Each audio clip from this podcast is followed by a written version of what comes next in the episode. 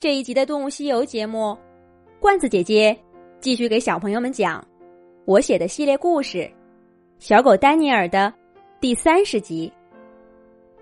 小狗丹尼尔本来有些气恼小蛙对自己的捉弄，可听完小蛙的故事，丹尼尔只觉得自己跟小蛙简直是同病相怜。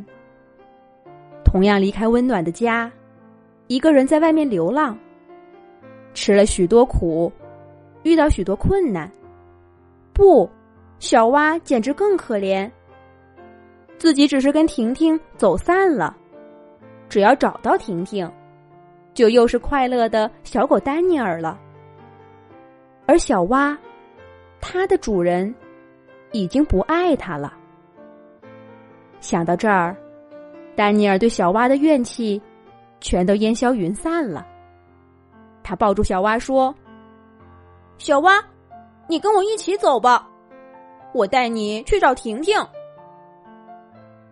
小蛙问道：“婷婷，婷婷是谁？”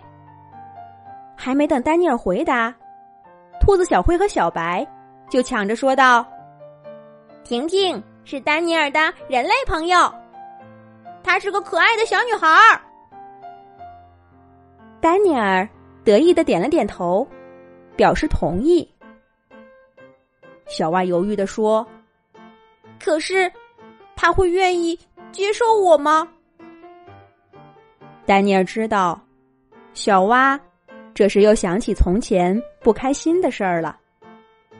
他抱抱小蛙，安慰他说：“放心吧。”不是所有的人类都像你那个大眼睛男孩一样。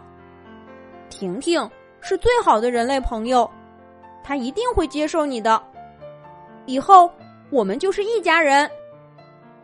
丹尼尔的话像一股热流，顺着小蛙的耳朵流进心里，又从他亮晶晶的眼中喷涌而出。那个遥远的。从没见过面的女孩子，幻化成一个绝美的影像，让小蛙似乎重新找寻到了生命的意义。小蛙擦着眼泪，使劲点了点头，说道：“嗯，我跟你走。可是，往哪儿走呢？”小蛙看着丹尼尔，丹尼尔看看太阳。糟糕！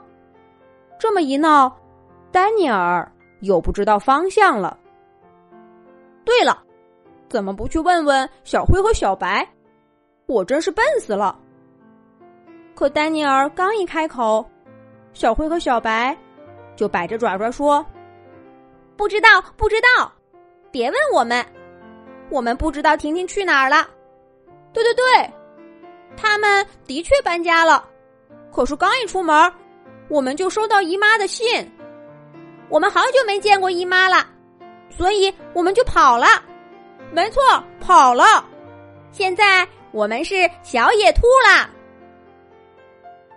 关于婷婷的线索又中断了，看来只好回去找小麻雀啾啾和渣渣，请他们帮忙去问问喜鹊绿尾巴。可是小蛙。坚决否定了这个提议。不行不行，回那片树林，要路过坏狗塌鼻子的地盘儿。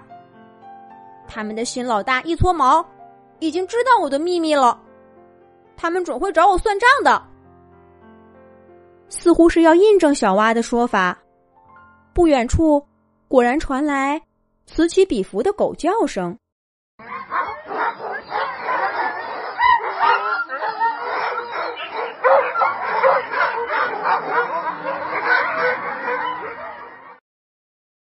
丹尼尔和小蛙都吓得变了脸色。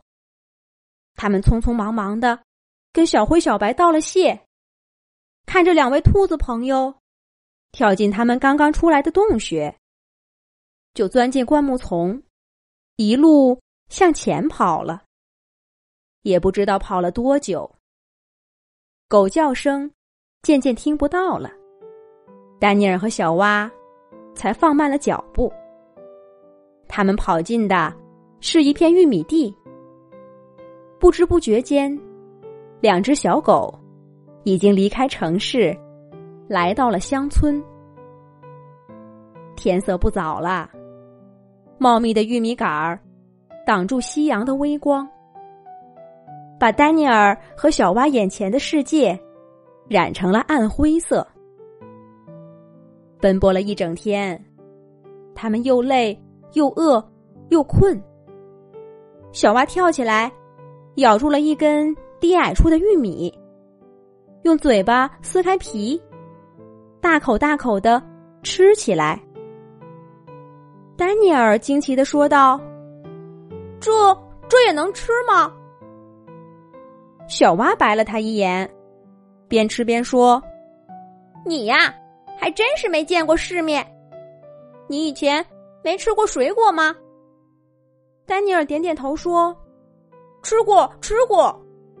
我吃过西瓜、桃子、苹果，可那都是水果呀。这是玉米。”就算吃，也得煮熟了吃吧。小娃已经啃完了一根玉米，他仰头看看高处一颗更大的，跳了几下没摸着。